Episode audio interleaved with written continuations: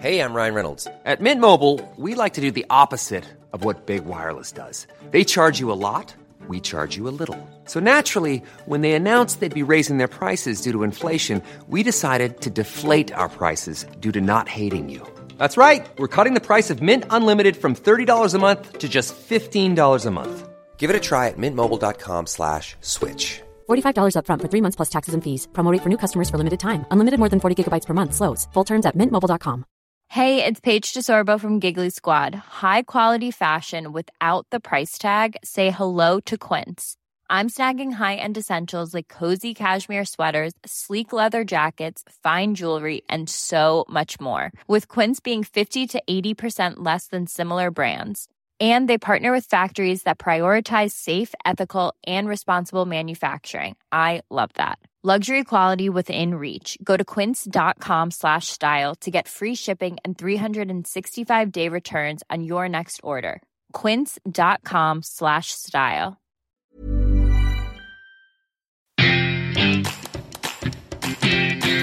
Hello, I'm Michael Chakraverty, And I'm Mark Watson. and welcome back to Menkind, where we chat to a range of brilliant guests about masculinity. Some of them are men, some of them aren't men, and some of them aren't particularly bothered either way. We're interested in men. Yes, obviously you are. And what makes them tick? Where does masculinity come from? How does it affect us? And how could we be better? We might not get a final answer, but we'll have a bloody good go at it. Won't we, Michael? Oh, we'll do our best. Well, here we are for another week. It's Michael here, and Mark, I'm assuming you're there outside in the ether somewhere.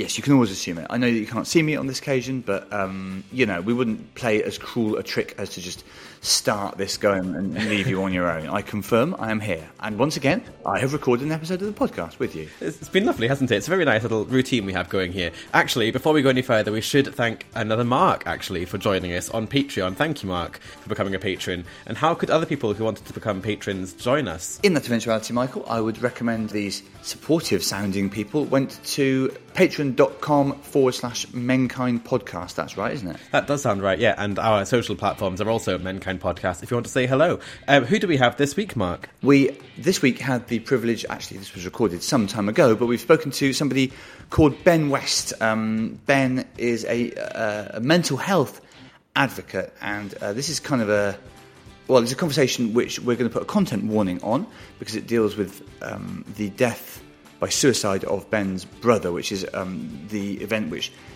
uh, led him to be a mental health advocate, but it does mean it's potentially troubling for some listeners. Yes, indeed. And that topic does come up a couple of times throughout the episodes. If that's something you can't listen to at the moment for whatever reason, don't worry at all. Just save it and come back to it at another time when you feel more ready. But it is also a really funny episode and a fun episode and a really important one, we think. So we're looking forward to you all listening to it. Enjoy. Yes, do enjoy. I'll let Mark intro. I normally start. Yeah, all right. Ready, Michael? Yes, I am. Yes, sir. Thank you. I would have called you sir then. Did you hear that? Like that slipped out. Quite rightly so. I'm considerably older than you. I'm a very important figure. I see who wears the trousers on this podcast. Yeah, that's right. oh god, I'm blushing. Welcome, everyone. I'm Mark Watson, and in breaking news, Michael Chakraverty has just accidentally called me sir. So, uh, quite a good day for me so far in terms of my status on this podcast. We'll see how the third person in the podcast today fits into that. It's Ben West. Hi, Ben. Hello, sir. How are you? Very good.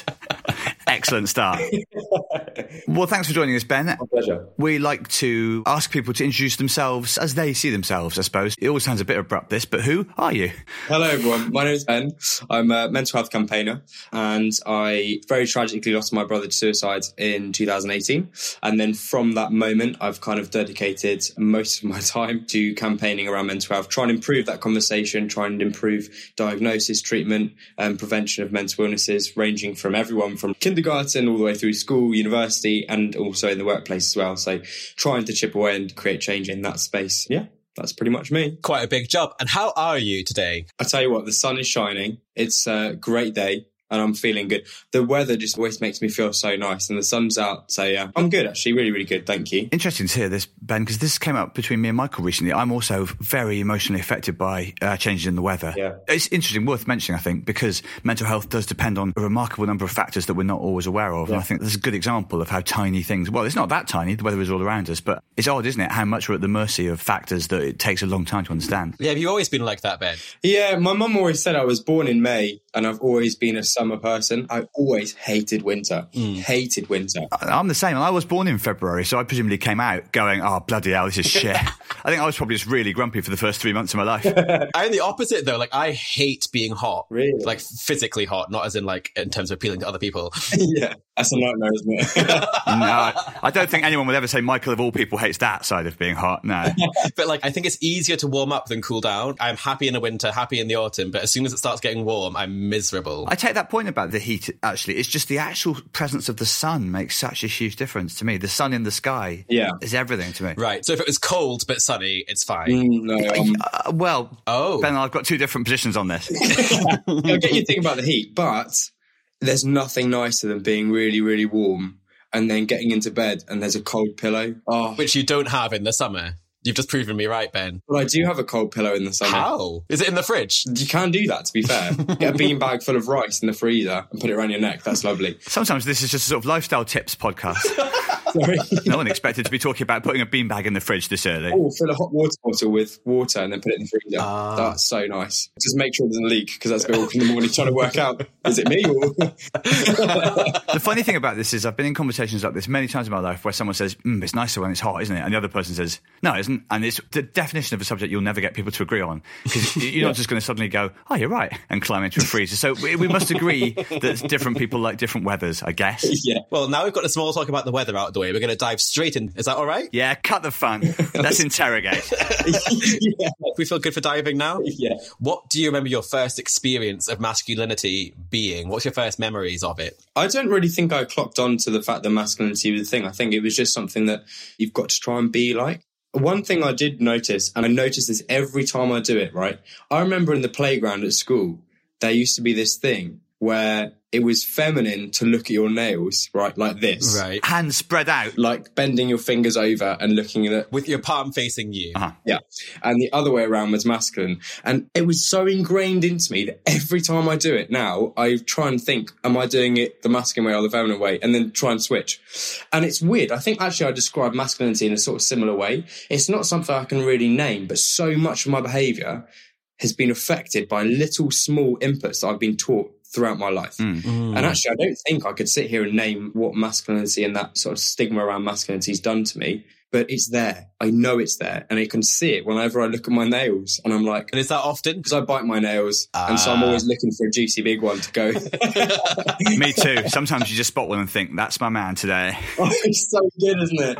Do you know what's helped? I paint mine every so often, and Yeah. that's what stopped me. When you paint them, you don't want them to be all like clumpy and stubby on the ends. Yeah, mine are terrible. What you said is interesting, Ben, because we have talked often on this podcast about how masculinity is kind of a series of performances, a series of acts that you're not even perhaps conscious of, which add up to something partly because of conditioning, partly because of habit. And because mental health is your particular area of interest, I think it's worth asking what is one of the fundamental questions that I'd want to ask someone like you, which is what is it you think about specifically male behaviour that makes mental health a difficult thing to talk about? Why do we see the high levels of bad mental health in men, particularly that we do? Obviously, this is a big question, but it is the focus of a lot of your work as well. I think this is so difficult. I've tackled this in my mind so many times. Why is it that men don't talk? And ah, it's so difficult, isn't it? I think growing up and looking back on my life, I never cried. I actually made a point. I didn't hug people at school because I always was like, oh no, I'm the tough guy. I'm not going to hug you. I'm not going to do that. And I love a hug. I don't know why I was doing that to myself. right? What a waste of seven years of hugging. it's stuff like that that I keep thinking back on. It was manly and masculine to not show emotional affection to your friends, Yeah. right? And just quickly on that one, like, where does that come from? We learn that when we're younger. and, Like, how do we learn that? It must be from outside, but what are those sources for you that you can think of? It must be just in the walls at school because it just seeps out. It's unbelievable, isn't it? Because now, looking back on it, you know, because of the experience I've been through and a lot of my friends have been through, we've all very much changed mm. because of this. And now, I mean, to follow on from that analogy, now we're all hugging each other all the time, like when we see each other, and, and we've cried on each other's shoulders. And I think I've seen most of my friends cry more than probably their parents have, right? And I think that's a massive change. So I don't know what it is. I've got absolutely no idea. A lot of it maybe just is handed down behaviour, isn't Exactly. it? As you say, it's in the walls. If you go to a school with a relatively male environment, you just sort of know hugging Mm. isn't going to be what you do. And you know that because of your older brother or your dad, or not even, just because of a kind of unspoken male tradition. So much school behaviour which is what forms us does feel like it's just generations of tradition that it's our job to try and unpick. Yeah. My um, daughter did this joke on me. Said, "Put your finger in there," and it's into the cupped hands, and she makes you move it around. And said, "Thank you for cleaning my toilet." And that is a joke that people did in my school playground more than 30 years ago. Yeah. And loads of times they come back from school with stuff like that, which I'm amazed to see with all the change in the world are still things that kids do together. And it makes you think there is this weird, unwritten kind of folk tradition of just stuff that you do at school. And some of that is harmless stuff, like just jokes, but some of it is enormous codes of behavior. And that's why it's very interesting to talk about it and try and break those things down a bit. Yeah. Like, what would the consequences have been if you would have hugged someone at school or expressed affection or emotion there? Uh, nothing, because my friends were. It's really weird. I had this kind of opinion. And what you've got to remember as well is before Sam died, before I was 17, I was exactly the person that I don't like now. You know, I was that person in our friend group. I made an effort to not look like I was being affectionate towards them because I wanted to give off this idea that I was masculine. You know, I'd go off to do my um, my army cadets in the evening, and I was like doing all this stuff. What am I trying to prove to people? And you're right. What are the consequences? Nothing. Do you know what? I'm similar in a slightly different way. At school, I You've got cadets written all over you, Michael. I was in the cadets. Yeah, absolutely. No, I, was, I was a scout, barely. I don't like the outdoors, Mark. I'm aware of that. That's why I find it amusing to think of you. You, you stopped quite a long way short of military service itself, as did I. well, I feel like we built the indoors for a reason. Why do we keep leaving? You know, Uh, look, you're preaching to the converted. I didn't get as far as scouts, even. I can't tie a knot now. I was a beaver and a cub and a scout, but that wasn't where I was going. of course, you were a beaver. Carry on. it was different things. It was about sexuality, but I'm a basic pop bitch. The music I like to listen to is just mainstream pop, and I love it. But at school, that would sort of betray me to an extent. So I forced myself into loving like emo music, like heavy metal, like System of a Down, like My Chemical Romance, and like I still love them to an extent now.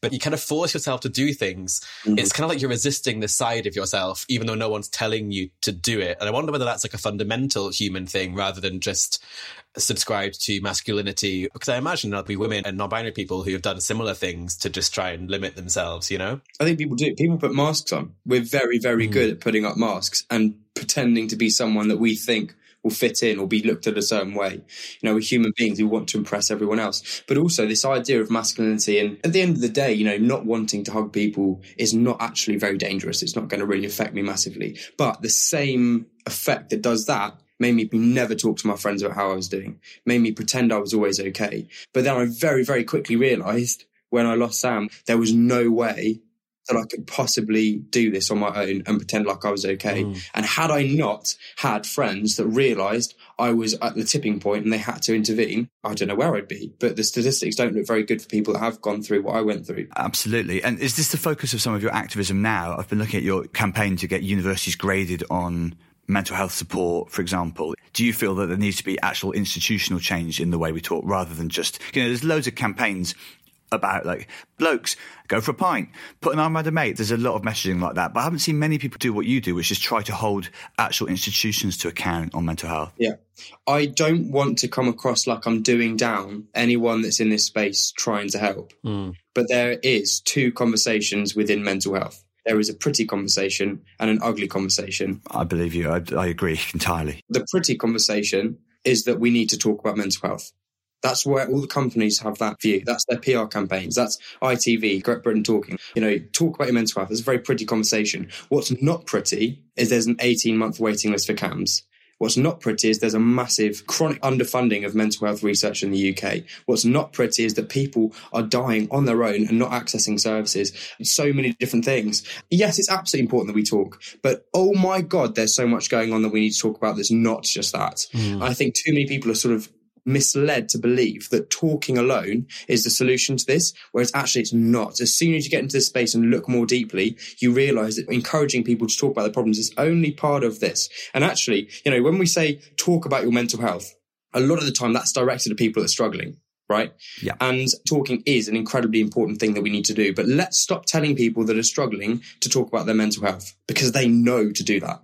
Instead, when we say talk about your mental health, we're not talking about the person that's struggling. We're talking to everyone that's not.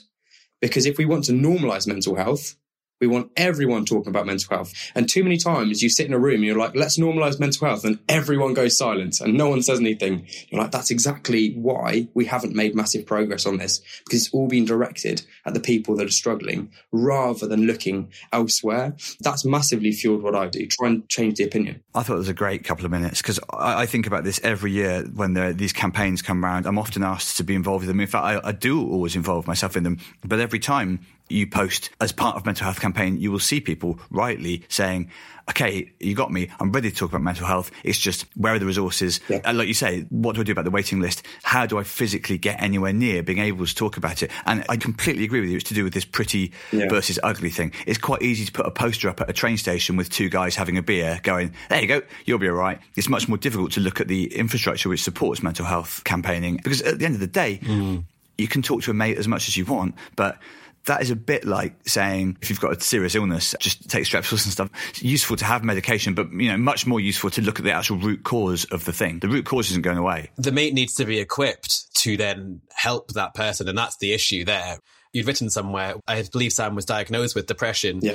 and you were just like, and that's the problem is that people who are told that this person has depression or something like that don't necessarily know what to do or how to help or where to go. I mean, basically, as Ben says, it needs to be normalized because mental health is a problem like any other problem. No societal problem goes away just because we talk about it. Mm. Talking about it is just the first step. And there's no doubt a sort of midnight conversation to a mate when you're desperate could change everything. But until we have a country that's organised along lines where everyone that needs actual funding and support can get it, it's hard to see how we can make a real dent in those statistics. Yeah. yeah. I sometimes like to think of it as sort of you've got heart disease and mental illness is sort of like brain disease. I sort of equate the two, right? So heart disease, teaching young kids to eat healthily and go for run exercise, that's really good at preventing heart disease. In the same way that talking is really good at preventing brain disease. Mm. But when you get it, you don't just eat healthily out of heart disease, right? You need treatment. And at the moment, people are talking, people are going to their GP, they're being turned away, being put on wait lists, and they're dying. Exactly. Once you've got the heart disease, you can't just have loads of lettuce, can you? Exactly. You've That's got to actually intervene.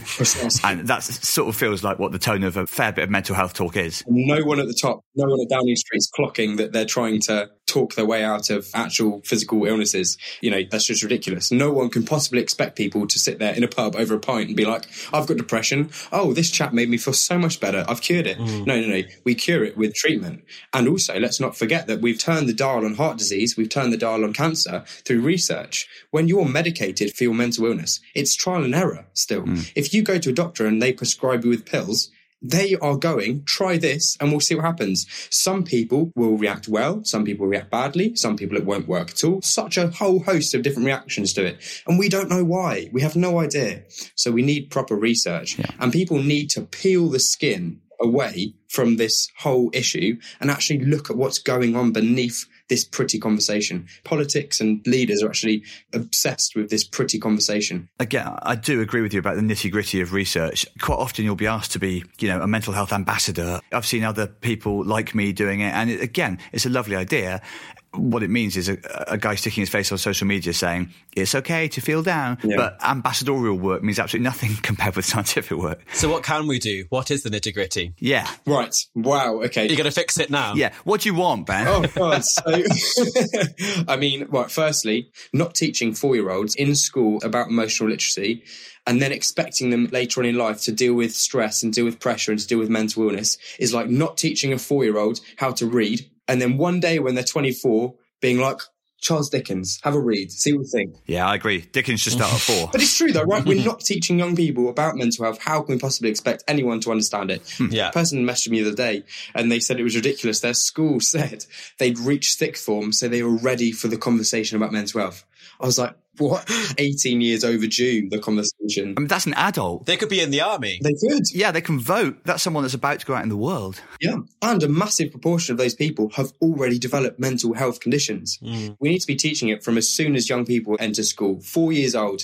I've got a friend of mine that's writing children's books about mental health. We all remember like Biff and Chip back in school. Well, Chip one day is sad, and Biff asks if Chip's okay, and then Chip goes to the doctor, and it's kind of introducing these ideas and these hmm. coping mechanisms to young people. You know, screw maths. I don't care about maths. At last, someone says it. I can learn that later. But we have to live with thoughts every millisecond of every single day. We are our thoughts and our brain. How can we not learn about that? I do agree. It's pretty odd that at the age of 13, 14, you are able to calculate the circumference of a circle. Yeah.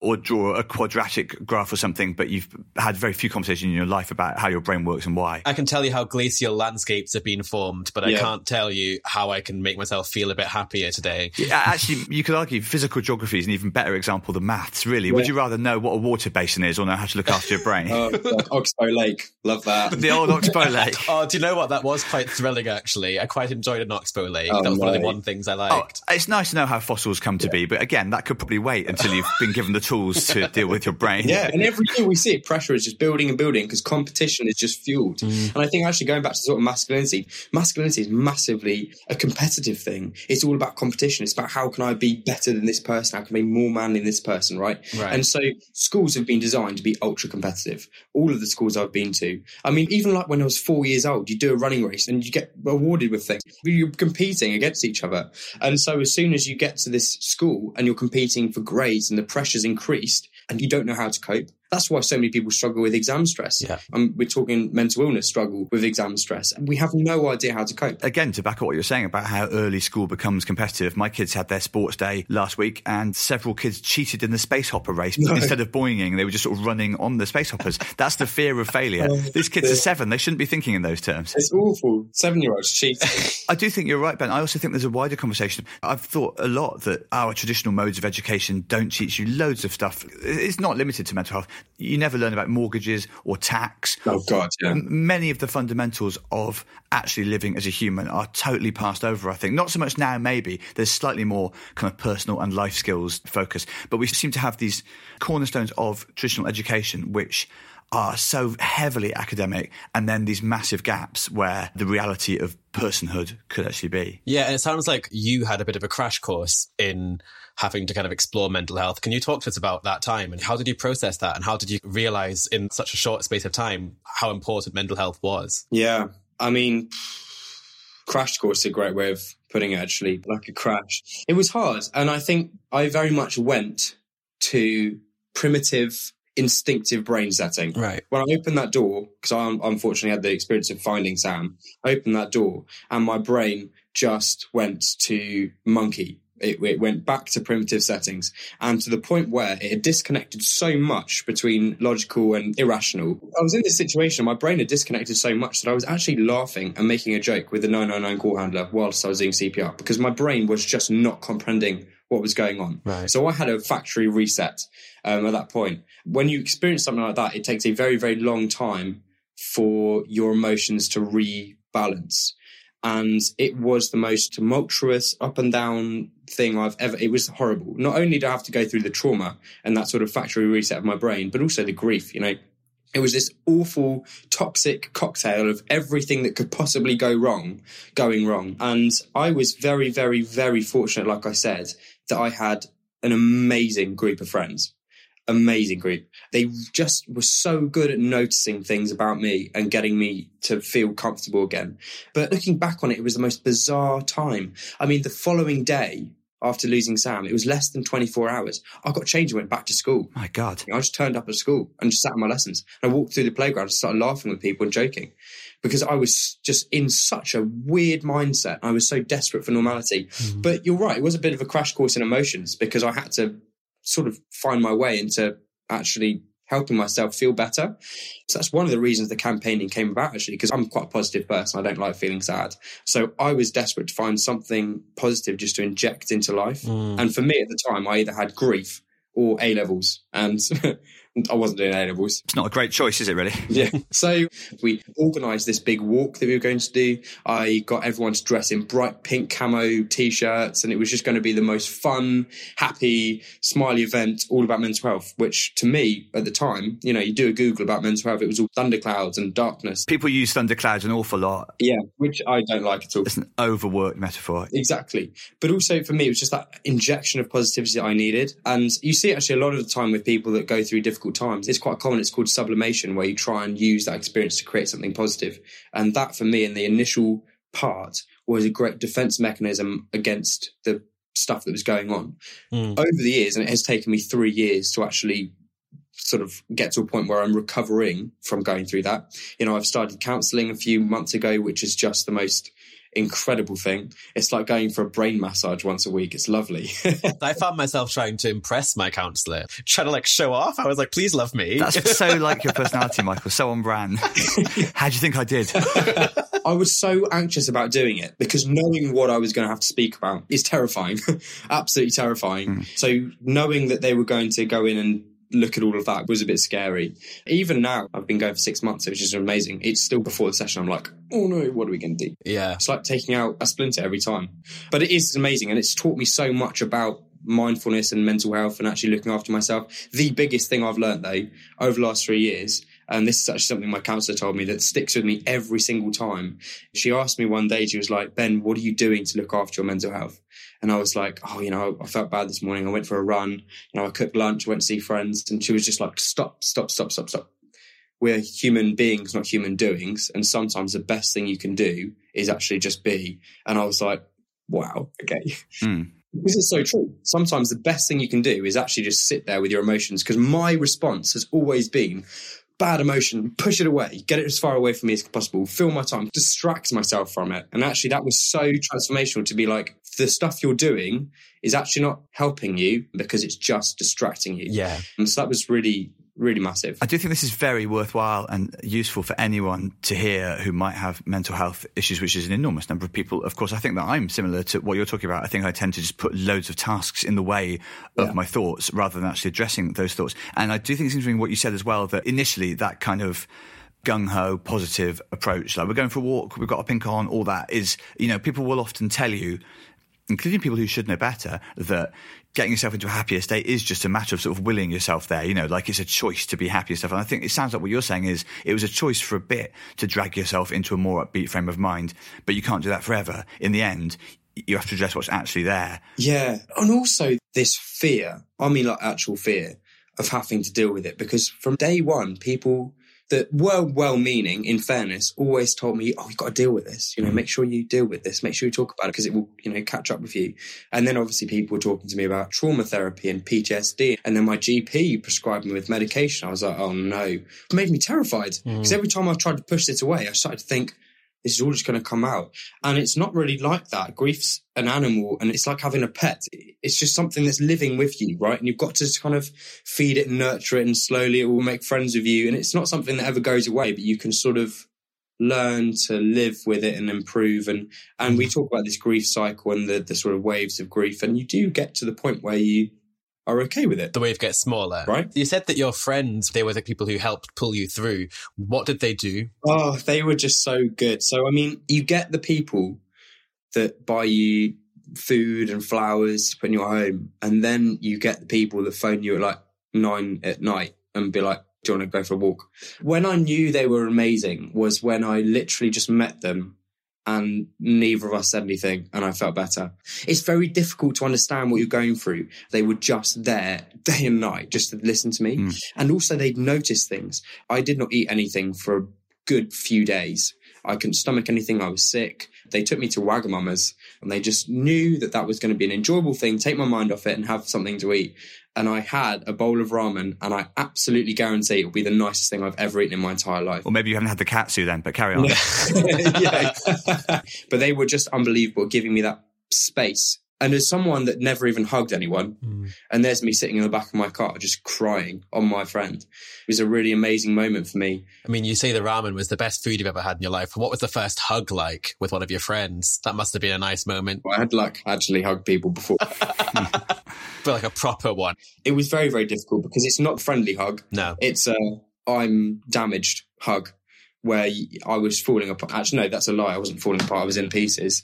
And so it wasn't really a hug that was like, oh, hello, how are you doing? It was a hold me up. We often ask about men that you admire, men who have been role models, who have seemed like good examples of masculinity to you. And but in a way, you've sort of answered the question. Often people bring up either their parents or famous people that they looked up to. It seems as if some of the most important male figures in your life have only come onto the landscape, or at least you've only identified with them in that way. You know, in the past two or three years, because of what you've been through. And it's good to hear. We don't hear that many examples of really successful male friendship talked about on this podcast. Yeah. It's difficult, isn't it? Because actually, the masculinity talk. I mean, look, I didn't want to hug people. You know, that's the sort of impact my life had on me. You didn't have a hugging mentor, clearly. no, exactly. But yeah, you're right. I mean, what changed me from that opinion of it's not okay to cry, it's not okay to hug people, was the fact that my friends did that. Mm. I mean, they really went out their way to make me feel comfortable being emotional to them. I think after that, I just realized what absolute load of rubbish this whole masculinity thing is. This idea that, that I taught myself not to cry and not to hug because this has made me feel better. Yeah, they've absolutely inspired me to be more myself and be more open with people. I'm lucky that I meet so many people every day that just sort of their little micro inspirations. I've had such an incredible mixture of experiences over the last three years that has taught me so much about you know people and men and masculinity and everything. So many people have had that input into my life that's gone, yeah, it's okay to hug people, Ben. Actually, it's almost weirder to not hug people. if we meet you in person, we're both going to smother you. Make up for my 18 years. I think it's a nice way to live, though, providing yourself with space to receive those sort of micro inspirations from other people. I have anxiety and depression, which are famously introverted issues, and mm. sometimes it's quite hard to look outside of yourself and see other things. So I think that's a really important and valuable thing I agree with you, but I was briefly distracted there because I'm in a hotel and a large man with a beard suddenly wandered in to try and clean the room. so I've been thinking about masculinity from a different angle for the past couple of minutes. Should have offered him a hug. I nearly sprang up and hugged the life out of him. Yeah. yeah. I don't think he expected to see a podcast in progress from the look on his face. I'm sure he's seen worse, Mark. I was going to say, if you clean hotel rooms, you've seen far worse things than people discussing male sensitivities.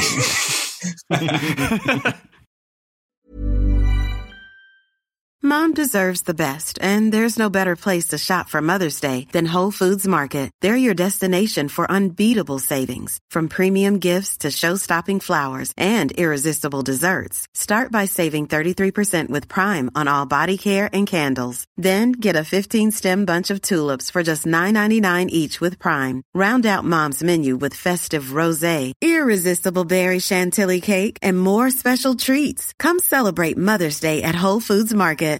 Everyone knows therapy is great for solving problems, but getting therapy has its own problems too, like finding the right therapist, fitting into their schedule, and of course, the cost. Well, BetterHelp can solve those problems. It's totally online and built around your schedule. It's surprisingly affordable too. Connect with a credentialed therapist by phone, video, or online chat, all from the comfort of your home. Visit betterhelp.com to learn more and save 10% on your first month. That's BetterHelp H E L P. I'm Sandra, and I'm just the professional your small business was looking for. But you didn't hire me because you didn't use LinkedIn jobs. LinkedIn has professionals you can't find anywhere else, including those who aren't actively looking for a new job but might be open to the perfect role, like me. In a given month, over 70% of LinkedIn users don't visit other leading job sites. So if you're not looking on LinkedIn, you'll miss out on great candidates like Sandra. Start hiring professionals like a professional. Post your free job on linkedin.com/people today. Do you also campaign for more training for teachers and people in education? Is that another aspect of what you do? Yeah, absolutely. So after the walk we did the first year, we realised that there was a massive hole in this, and then I launched a petition to make teacher training have mental health as part of it. Because at that point, if you went through teacher training, they did no point mention mental health, which I was like, Hmm, okay, that doesn't make sense. You know, you're trained in how to use an EpiPen in case someone eats a nut and it goes into anaphylactic shock, but you're not trained in what mental health means and how you can see that student's about to take their own life or self harm. So that was my sort of first campaign. So you mentioned how we can sort of raise more awareness about mental health from a very young age. What other things could there be, do you think, that we could do to physically help people? Yes, I'll stand by physically help people mentally, if that sentence follows. Yeah, physically as in practically, as in making Yes. an actual palpable difference. You got your point across, yeah. I mean, firstly, like we said before about this sort of heart disease analogy, you can eat healthily, but when you do get it, you need help. At the moment, you see so many people that are talking and then not being given the help. And we need far more clinical support for people that are struggling because helpline's great. Don't get me wrong, but it's not a clinical solution. It's not going to help you in the long run. It's again more of a sticking plaster, isn't it? It's a temporary thing. It's a Yeah. prevention thing. We are very, very good, I think, at looking at prevention for mental health, but we don't see the connection between prevention and treatment. And the treatment for mental health conditions is absolutely appalling for the most Yeah. part. Some we're quite good at treating. You know, from my knowledge, I think we're very, very good at treating psychosis because we've got a good understanding of that to an extent. But depression, anxiety, PTSD, these are things that still have massive misunderstandings. So support. I know that there was a campaign a while ago to make all schools in the country have access to counselling services. So schools hmm. could then signpost not to CAMHS or to the mental health service, but actually there was a base that they could go to. Amazing. Because then if a kid has this problem, we don't just go, here's Fred, he can talk to you on Wednesday. We actually go, this person can actually give you clinical care because that's what we need. Just tell us what CAMHS refers to, by the way. CAMHS is the Child and Adolescent Mental Health Service. I think they've changed the name to SIMPS. No idea why. Maybe it's a rebrand because they're so terrible. Not because CAMHS sounds a bit creepy. So CAMHS is the child and adolescent side of the mental health service. I think you get it until you're 17 slash 18, where you go to AMHS, which is the adult mental health service. CAMHS is awful. There are people inside CAMHS that are fantastic. You know, we've got to pay tribute to the fact that there are some incredible people working in these services, Yeah. but they don't have the resources to actually do anything with their incredible goodwill. They don't. So what we have with CAMHS is massive waiting lists for really terrible quality of care.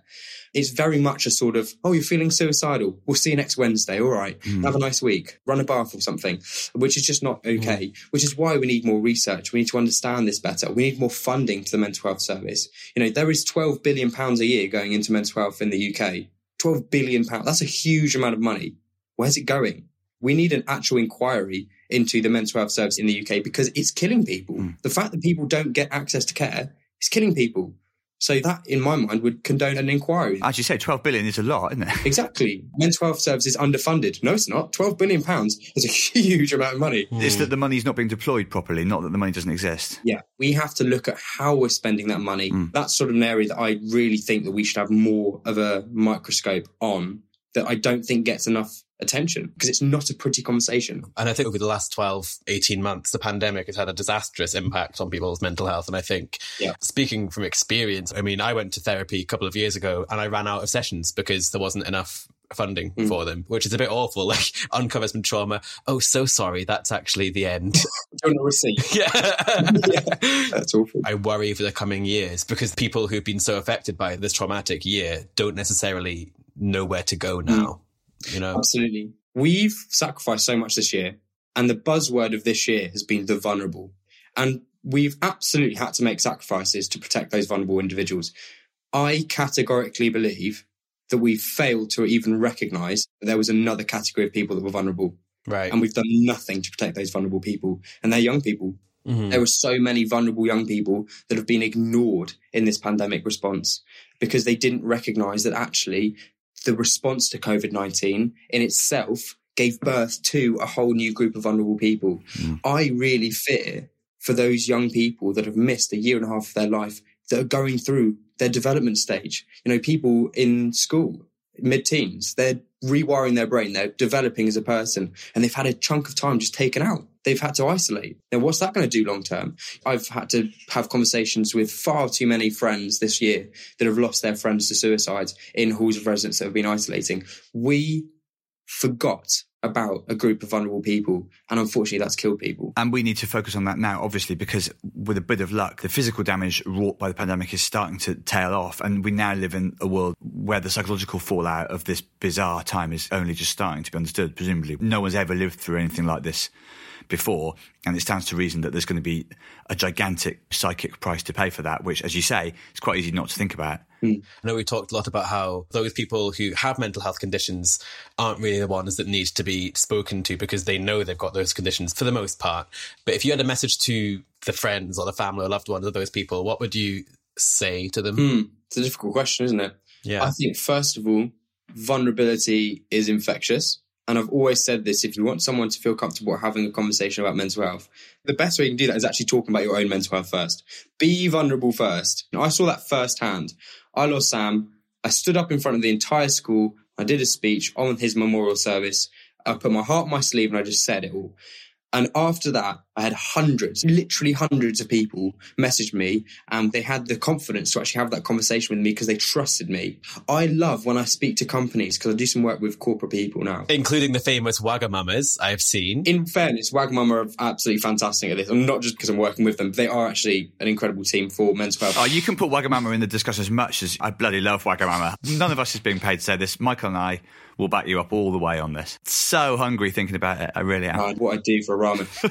I see so many times where companies put out this email from corporate being like, it's mental health awareness week.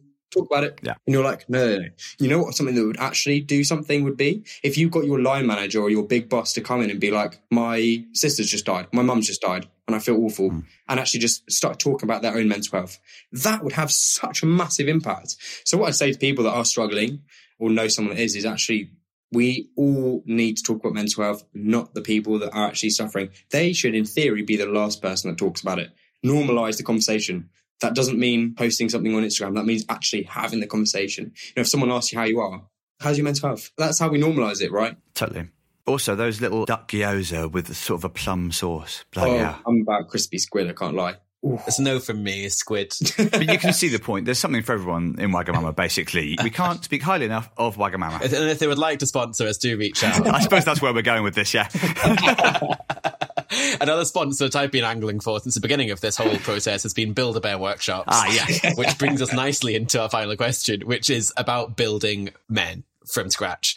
And into them, you are building three qualities to help them exist and thrive in this world in which we live. What three qualities would you build? Actually, just funny story on the Build a Bear thing. You know, on my Instagram, sometimes I do these question stickers and we do the, the Church of Ben and I dress up as a priest. I love the Church of Ben. It's a wonderful occasion when it happens. Can you just quickly explain to people who might not know what the Church of Ben is? I don't know how it started, to be honest with you, but I found this filter on Instagram that dressed you as a priest. And I thought it wouldn't be funny if we did like confession and I was a priest. and I did one the other day about worst drunk stories. Priest Ben was there consulting and someone said that their worst drunk story was actually waking up hungover inside a Build-A-Bear. Not as in the bear itself, they were in the shop. Can you imagine waking up and all you can see is the inside of a bear? That's like a horror film, yeah. he goes, I love you. That's where that voice comes from, actually. It's just drunk people who've ended up inside Build-A-Bears. but um, it's difficult to think about this now. Three qualities in a man, right? So, I mean, firstly, it's kind of my buzzword for today, but I think vulnerability Yeah. Is the most important thing that we need to sort of build into men. To a certain extent as well, I think having sympathy, and I know that sounds a bit harsh because it's like saying we're not sympathetic, but I think there is this massive lack of sympathy and empathy in men and this sort of glorification of not having sympathy. Hmm. I see it so much like people just joke about it, not because it's funny, but because they want to look like they're not empathetic. And actually, empathy is a fantastic trait to have. yeah. The last one I think would be difficult to say it in one word, but just that confidence to actually reach out to that friend and that confidence to actually see something and step in. And I think so many people now are really scared of having that conversation because it's a horrible conversation to have. And I think actually, if we had more people that had the confidence within themselves to go, something's not okay. What's going on, mate? Like we say, you know, the most important people that need to talk about mental health are the other people.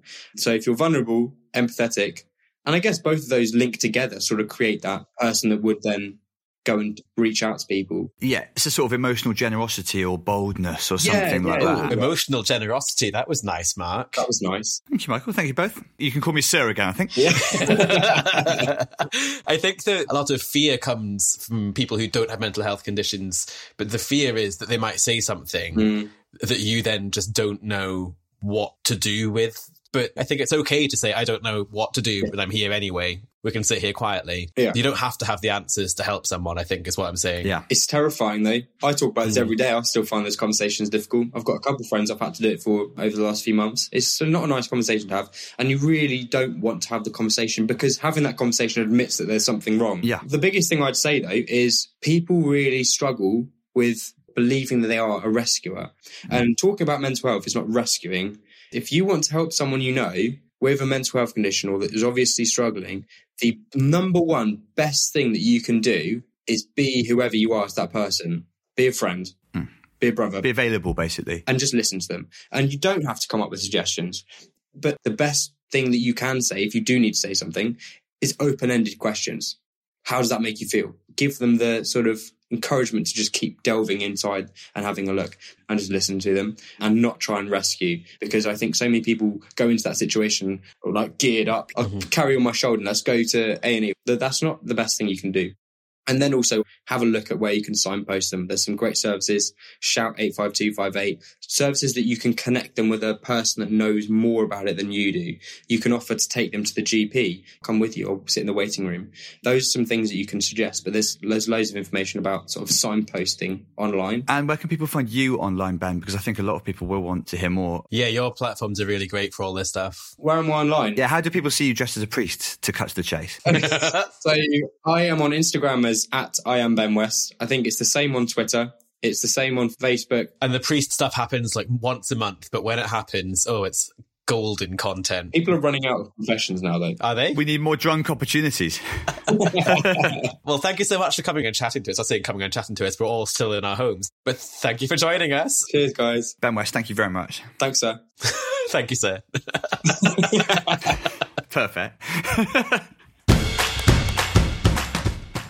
That was Ben West, a very courageous, um, sounds patronising to say young man, but he's quite a lot younger than me, and he, he definitely is uh, an inspirational character. I think it's fair to Yeah. I really enjoyed the conversation, and it was. Um, I think felt we both learned a lot, and it felt me, left me kind of wanting to do more. So I hope you all feel a bit energized by that, and um, it's a really important topic that I think we haven't addressed before. So I really enjoyed that for us. And now, speaking of energy, you're about to do something uh, impressive in the field of stamina, aren't you, Michael? Well, yeah, well, thank you for us saying so, Mark. I, um, I'm intending on running the London Marathon this Sunday, which is quite nerve wracking. I'm running it for um, for Alzheimer's Society. Um, my granddad passed away, um, and he had Alzheimer's uh, a wee while ago now, um, and I'm hoping to raise six thousand pounds. I've got. I've managed to raise about 5,000, 5.6 thousand, I think. Um, but I've got a uh, Just Giving page on my Twitter and things like that. So if you could uh, sponsor me, that would be lovely. But if not, um, just go to the Alzheimer's uh, Society page and become a dementia friend. That's a lovely thing you can do to support me as I weep my way through London streets uh, for four and a half hours. Perhaps people can also cross their fingers, think of you, pray, whatever their kind of favoured method Yes. of sending good vibes is. Thoughts, prayers, and good vibes would be lovely. Uh, actually, I'd really enjoy that. what are you doing this week, Mark? Me? Well, for a start, the main thing, sort of the main difference between me and you is that I have decided not to run 26 miles in one go this week, as most weeks, as all but one weeks of my life so far, in fact. Uh, what I am doing, Michael, is continuing sort of, uh, in a way, nature's marathon, my plod around the country touring. Uh, so, you know, I suppose it behooves me to say again that if people are interested in watching me do stand up, there are lots of tour dates. Uh, basically, a, a, bit, a bit of a spell of Googling will reveal a chance to sponsor you and a chance to watch me on stage. Nature's Marathon is also the title of your next tour, is that right? Um, the actual tour covers an awful lot more than 26 miles. I, I need hardly.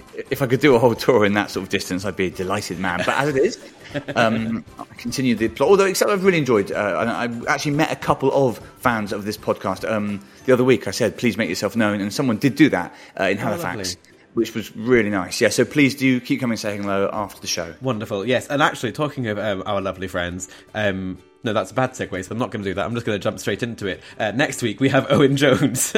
yes. Owen Jones will be known to many listeners as a, uh, a journalist, um, big controversial figure on Twitter, broadcaster, um, noted left wing commentator, and winder up of quite a lot of uh, angry people on social media. His Twitter also calls him uh, geriatric millennial, which I think is quite a nice term. Um, I don't, quite, don't fully know what it means, but I'm assuming it was perhaps an insult that had been thrown at him. Yeah, p- presumably it means he's right on the cusp of not quite qualifying as a millennial. What he is, of course, is very fresh faced. He's very young looking, so he does get quite a lot of uh, grief for that, but he gets a lot of stick for all sorts of things on. He's one of the most contentious figures we've ever interviewed, even though absolutely lovely, really. But there you go, people are funny, aren't they? I mean, his Twitter his Twitter header calls him a power bottom, an evil power bottom sex dwarf. I'm on his Twitter now. It's quite exciting. it's a really lovely episode, and we know you'll all really enjoy it. So we'll see you next week when hopefully my legs um, have survived. Yep, good luck with your marathon, Michael. Remember to sponsor Michael. He's going to cry. he definitely will cry.